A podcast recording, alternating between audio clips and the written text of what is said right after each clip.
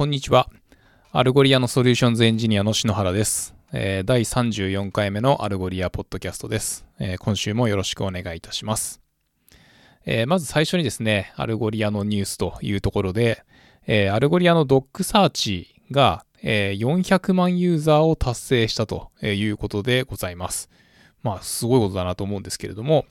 まあ、 DocSearch はですね、えーブートストラップ、バベル、グラフ QL、タイプスクリプト、えー、リアクト、ESLint、Webpack、Gatsby、Netlify、Vue.js、jQuery、GitLab、Homebrew、えー、Tailwind、Gradle、Next.js、Laravel、えー、Jest。まあなんかこう、上げていくとですね、えっと、キリがないわけですけれども、えーまあそういったすごい、あのディベロッパーの皆様に親しみのある、えードキュメントの、えー検索に使われているわけなんですけれども、まああの、このアルゴリア .fm の検索もですね、えー、 DocSearch を使っているというわけなんですけれども、えーまあ、あの、 Algolia ユーザー的な観点でいくとですね、まあ、あの、 Autocomplete JS っていうのがあって、まあ、それのオーバーホールっていうか、えーまあ、作り直しみたいな、あの、プロジェクトがあったんですけれども、まあ、そこに、あの、 DocSearch の新しいバージョンですね、バージョン3が、えーありつつ、で、その先に、えー以前このポッドキャストで半田さんが紹介してくれた、あの、 Algolia のドキュメンテーションのページですね、の、えー検索があったりみたいな形で、で、またさらにですね、あの、そこからこう、新しいウィジェットをこういう風に作っていこうみたいな、あの、議論とかも社内ではあったりするので、なんていうか、あのーまあ、この DocSearch 自体はですね、まあ、そのプロダクトとしてもすごい大事なんですけれども、まあ、あの、 Algolia のフロントエンドのですね、えーこれからみたいな、えーいう意味でも、えー実はすごい、あの、大事なプロダクトだったりします。ということで、あの、オープンソースのですね、えープロダクトのドキュメントの検索にですね、あの、 Algolia を使ってみたいというような方はですね、えーリンクを貼っておきますので、えー、 docsearch.algolia.com からですね、えー Join the Program というボタンを押してご応募いただければなというふうに思います。また、あのーもしですね、その Algolia 側でホストしているクローラーが使えないみたいなことがあったとしてもですね、えー、 DocSearch のクローラー自体は、あの、ドッカーイメージが公開されているので、まあ、あの、 docker run できる、あの、環境があればですね、あの、どこでも動くと思いますので、まあ、あの、こちらもリンクを貼っておきますが、よろしければ、えーご利用いただければなと思います。あの、この、ちなみに、 Algolia .fm の、あの、検索も、あの、 docker run で、あの、動かして、あの、クロールしているという感じです。次に、えーブログを翻訳しました。あの、Optimizing Shoppers Journey with a Headless Approach to AI という記事なんですけれども、まあ、あの、例えばですね、え1週間前になんかこうスニーカーとか探していて、えーまあ、結果他のウェブサイトでそれを買ってしまったみたいなものがあったとして、で、じゃあそれが、あの、何回もこう、レコメントっていうか、おすすめされたりしたら、なんかもうそれってうざいし、まあ、あと、まあ、それだけじゃなくても、こう、いろんなところで、こう、自分が行動した結果が、あの、どっかの、こう、ショッピングサイトを訪れた時に、なんかこう、やけに、こう、トラックされてる感っていうか、まあ、あの、やっぱり行き過ぎたパーソナライズっていうのは、あの、多くのお客様から、まあ、敬遠されがちだというような調査結果があったりするみたいなんですけれども、じゃあまあどうやってですね、その AI を使って、えーベストなお買い物体験の、まあその、なんですかね、最適化っていうか、を、えーしていくかみたいな、まあそういうこうブログ記事となっています。で、まあその回答としてっていうかですね、まああのリアルタイムに近い形で、えーそのセッションにフォーカスしましょうと。で、まああのーただまあそのセッションも大事なんだけど、例えば、あのー会社帰りに、え携帯でこうポチポチやりつつ、え最終的に家に帰ってパソコンでなんか買うとかっていうようなところもあったりするわけなので、あの、オムニチャンネル的なあの要素も非常に重要で、みたいな。あのまあ、そういうところをちゃんと取り組まなければいけませんみたいなあの話の流れがありつつ、まあ、じゃあそこにこう AI を導入するって言った時に、まあよく言われるっていうか、そのワンサイズフィッツオールっていうか、なんか一つこう AI ドンみたいなのを入れたりして、えー、それで全部が解決するかっていうと、多分まあそういう感じじゃないですよねっていうのが、まああの Algolia が以前から、えー、提唱しているメッセージっていうか、まああのーなんかこう、そこが割とこう、 Algolia がものを作る上での指針っていうか、まあ、できるだけその transparent な形にして、えー、そのステップっていうか、そのシチュエーションに最適なところを、えー、 fine-tune していけるっていうのが、まあ、あの、 Algolia の一つの、えー、ものづくりの考え方でもあるんですけれども、まあ、AI においても、まあ、それは同様で、まあ、あの、それぞれの場面で、えー、それぞれの、まあ、モデルっていうか、の使いどころがあるよね、ということを言っています。えー、まあ、訪れたカテゴリーとか、えー、入力した、えー、検索クエリとか、で、実際に閲覧した商品、で、まあ、そのどういったデバイス、例えばそのスマホとかタブレットとかから、アクセスされたとか、まあ、あの最近だと、えー、ボイスアシスタントみたいなところもあるし、えー、店舗の中で働く従業員用の、まあ、アプリ、まあ、インターナルなものとかっていうのもあったりするはずで、じゃあ、そのどこにどういうこう機械学習モデルを適用するのかっていうのが、まあ、あの満足いく結果にたどり着くのに重要と、えー、言ったような話となっています。で、まあ、あのー、それをですね、まあその自分たちで、まあそのお客様のお買い物ジャーニーっていうのがあったとして、で、そこの各ステップに合わせたこう AI を、えー、ファインチューニングしようとかってやろうと思うと、まあ結構大変なわけですよね。で、もちろんそのデータサイエンティストの人がいて、で、えー、機械学習エンジニア、まあなんかその MLOps とかっていう分野があって、で、まあそういう人たちがこう協業する、えー、そのパーフェクトなチームをえー、作りつつ、えー、一つ一つのモデルに対して、こう繰り返し、えー、それをより良くしていくっていう、こうアプローチを取る必要があるわけなんですけど、まあこうやって言葉で言うのは簡単かもしれないですけど、まあそれをこうスクラッチで、えやっていくっていうのは、まあなかなか、あのお金も時間もかかるっていうか、えそんな簡単なことじゃないでしょうと。で、まあ、あの、このブログで言ってるところはですね、じゃあまあそこで、こう、ヘッドレスなアプローチってどうなんでしょうっていうような、まあ、えー、問題提起っていうか、えー、いうところで、えー、例えば、えっ、と、もうヘッドレスなアーキテクチャを採用しているイコール、えー、まあ、ベストオブブリードっていう言い方をしていて、まあ、その、つまり、持ちは持ち屋的な感じになってるんじゃないでしょうか、みたいな、えー、イメージですよね。で例えば、えっ、ー、と、お買い物ジャーニーっていう観点だと、あの、技術スタックだけで見ても、あの、買い物かごとか、えー、決済、まあ、メール送信とか、まあ、そういう感じで、まあ、そのサブシステム的に分かれてるわけですよね。で、そこで使う、こう、技術要素っていうのは、まあ、それぞれ異なるわけですと。で、えっ、ー、と、 headless なアーキテクチャになっているのであれば、まあ、じゃあ、例えば、えー、その、 content management system は、えー、こういうので、えー、まあ、じゃあ検索は Algolia でとか、まあ、なんかこう、そういう形で、えー、分かれているのだとしたら、まあ、そういうところに、こう、AI をですね、えー、組み込んでいくっていうのは、まあ、一ついいアイディアなのかなというような、えー、形が、で、まあ、ものが述べられていると。で、まあ、その後にですね、まあ、あの、アルゴリア AI スタジオが、じゃあ実際今取り組んでるモデルっていうのは何なのか、みたいな、まあ、ちょっとしたこのポロリ感っていうかですね、えー、が、えー、紹介されていたしますと。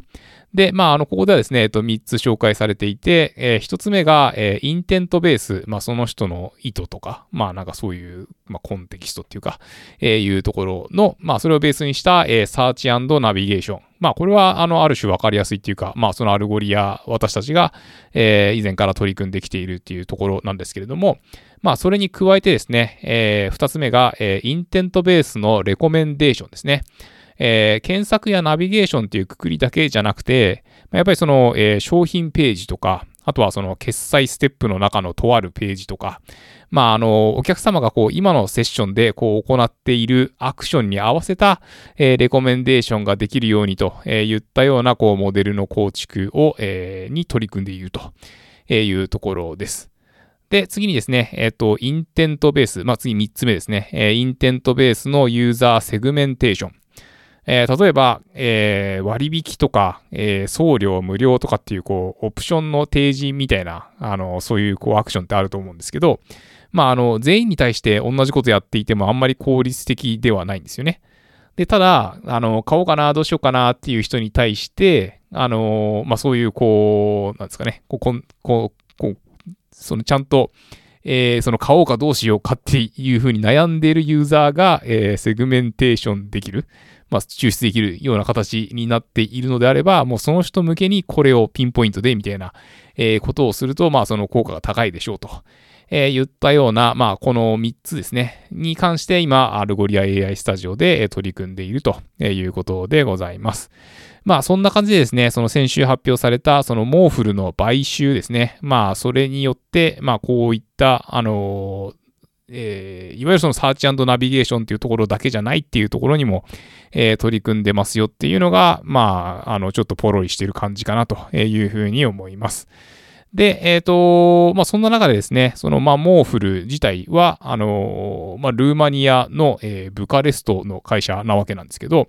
えー、リンクトインを見てたらですね、まあ、そのアルゴリアの、えー、 machine learning engineer の、えー、採用が始まっていて、えー、ブカレスト、えー、ベースの、えー、ポジションですと。まあそんな感じで、あの、機械学習周りの開発がですね、えー、まあルーマニアで、えー、加速していきそうな感じではあります。まああの、このポッドキャストを聞いている、あの、機械学習エンジニアの方で、えー、ルーマニアへの移住移住を考えているっていう方が、まあ、いらっしゃるのかどうかわかんないですけれども、あの、まあ、念のため、あの、ジョブディスクリプションのリンクを、あの、こちらのページに貼り付けておきます。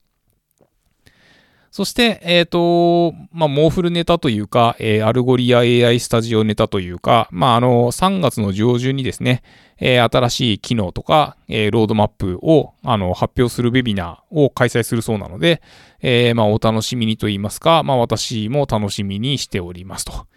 えー、そんな感じですね。はい。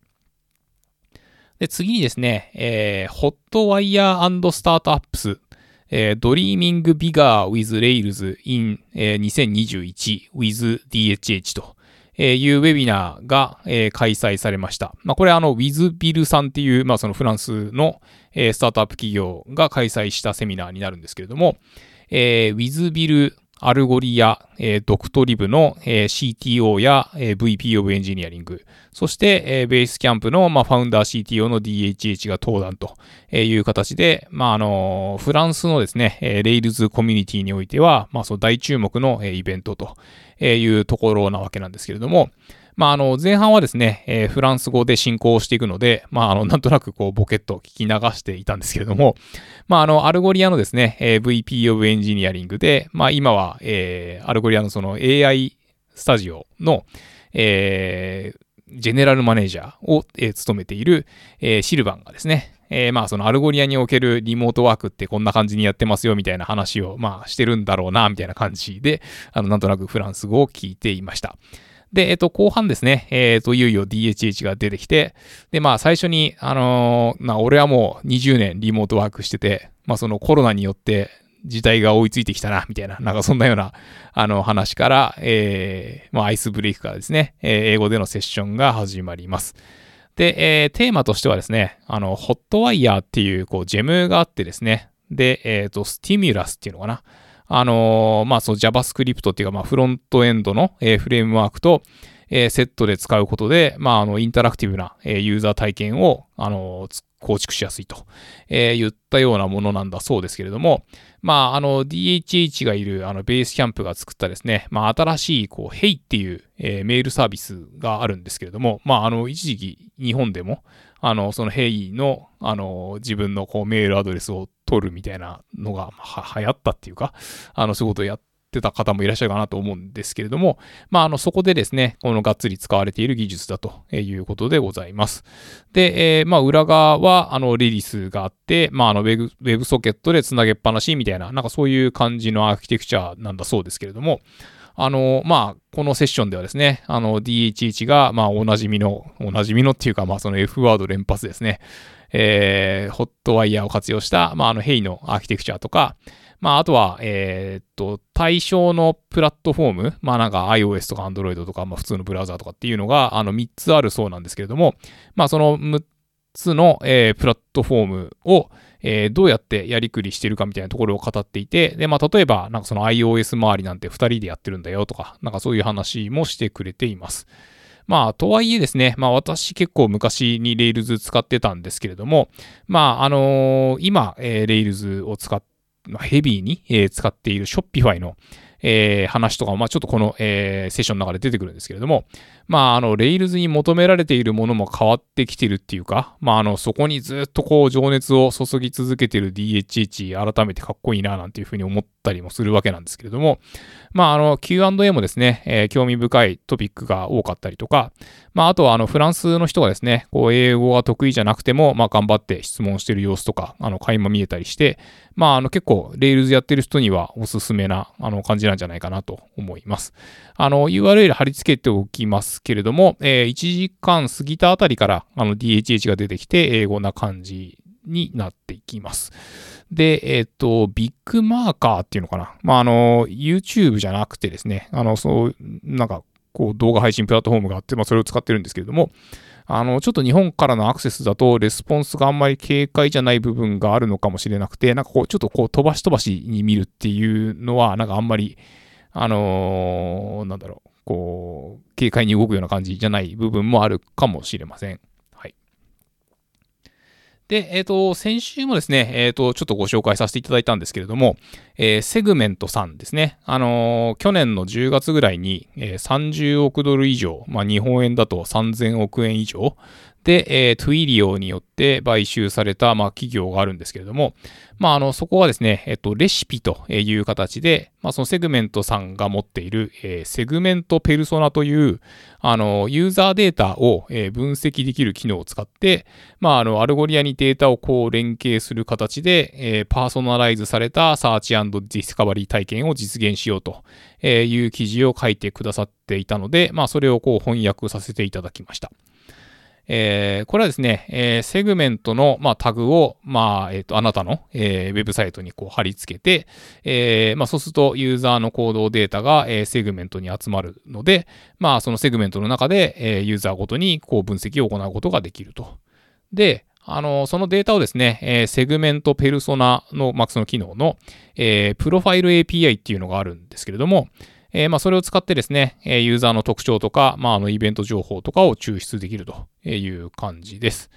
で、まあ、その、えー、プロファイル API を、まあ、あの、アルゴリアのクエリを叩く前にですね、えー、叩いて、えー、データを取得して、で、まあ、アルゴリアのクエリには、えー、 optional filter という形で、まあ、あの、クエリに条件を追加するみたいな、えー、イメージで、えー、例えばですね、あの、ブランド、ナイキ、スコア2みたいな、え形にすると、まあそのナイキの商品が、ま他よりもこうブーストされるみたいな、まあそういうあの検索結果の動きをするんですけれども、まあその渡すスコアによってですね、あの表示順の並べ替えみたいなところもできますし、あのその中でさらに、その例えば、え、ナイキの中でジャケットだったらみたいなこともできたりする、まあ優れものなわけなんですけれども、まああのこういうこう optional filter を効果的に使ったあの面白いアプローチだなというふうに見て思ってはいたんですけれども、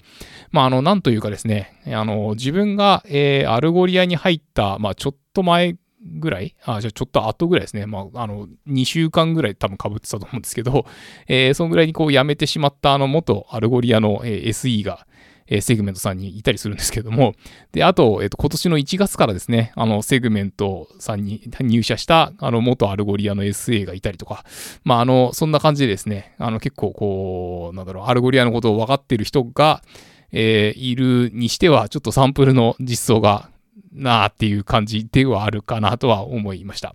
あの、アルゴリアはですね、えー、フロントエンドから、あの、まあ、例えばそのブラウザーとか、えー、スマートフォンのアプリケーションから、えー、直接、あの、 InstantSearch っていうこうライブラリーがあるんですけれども、まあ、それを使って直接インデックスにアクセスしてもらうっていうのがこうおすすめで、えー、as you type な、まあ、その一文字入力するごとに、えー、爆速な、えー、検索体験がっていうのが、ま、一つ、えー、売りみたいなところがあるわけです。で、あの、セキュリティのことを考えればですね、あの、検索にだけ使えるっていうような、あの、鍵まあ、キーもありますし、で例えば、あの、まあ、ログインとかするウェブサイトだったら、えー、ログインする際に、えー、まあ、その一時的に、えー、セキュアード API キーを払い出して、えー、特定のインデックスにだけ、えー、検索できるみたいな、なんかそういうこともやろうともできるわけなんですよね。なんで、まあなんかその辺も踏まえて、あの、セグメントの、えー、プロファイル API の、まあ、呼び出しと、えー、アルゴリアの、えー、検索のタイミングっていうのを、まあ、このレシピだと、まあ、あの直前、その、えー、検索を呼び出す直前に、えプロファイル API を叩いてみたいなことをこうサーバーサイドでやるみたいなサンプルになってるんですけれども、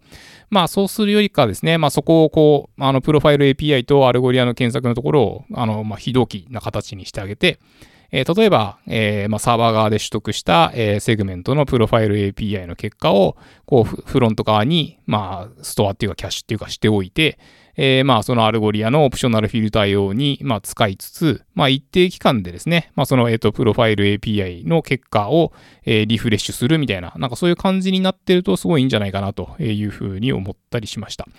なんで、まあ、もしですね、えっと、日本で、あの、セグメントと、えー、アルゴリアのですね、まあ、両方を使っているという方がいらっしゃれば、まあ、いるんですかね。まあ、ちょっとあの、セグメントさんのあの、採用情報とかを見てみましたけれども、もう完全になんか、その、 English っていうか、あの、英語の、えー、国みたいな感じでこうビジネスをやられているように見えたので、あの、日本で、あの、両方、まあ、そのセグメントとアルゴリアを使っている方がいらっしゃるか、ちょっとわかりませんけれども、えー、ぜひご参考にしていただければな、というふうに考えております。えー、今週はそんなところですかね。はい。えー、ということで、えー、今週は以上になります、えー。どうもありがとうございました。えー、来週もよろしくお願いいたします。